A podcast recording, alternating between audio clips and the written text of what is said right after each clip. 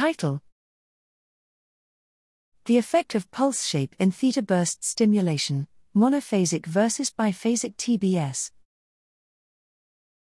Abstract Background Intermittent theta burst stimulation, iTBS, is a transcranial magnetic stimulation, TMS, protocol which can temporarily modulate the corticospinal excitability. Conventionally, TBS is only applied using biphasic pulses due to hardware limitations. However, monophasic pulses are hypothesized to more selectively recruit cortical neurons than biphasic pulses, which may improve the effect of iTBS. A custom made pulse width modulation based TMS device with improved energy recovery and pulse shaping capabilities allows the generation of monophasic iTBS.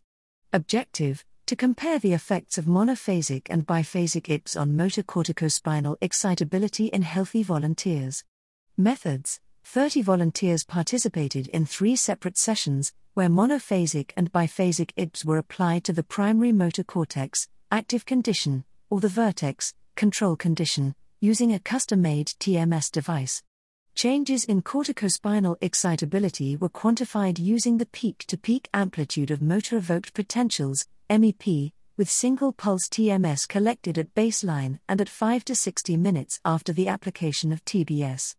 Results both monophasic and biphasic active iTBS led to significant increases in MEP amplitude compared to baseline, with monophasic iTBS showing significantly larger effects. Linear mixed effect model analysis.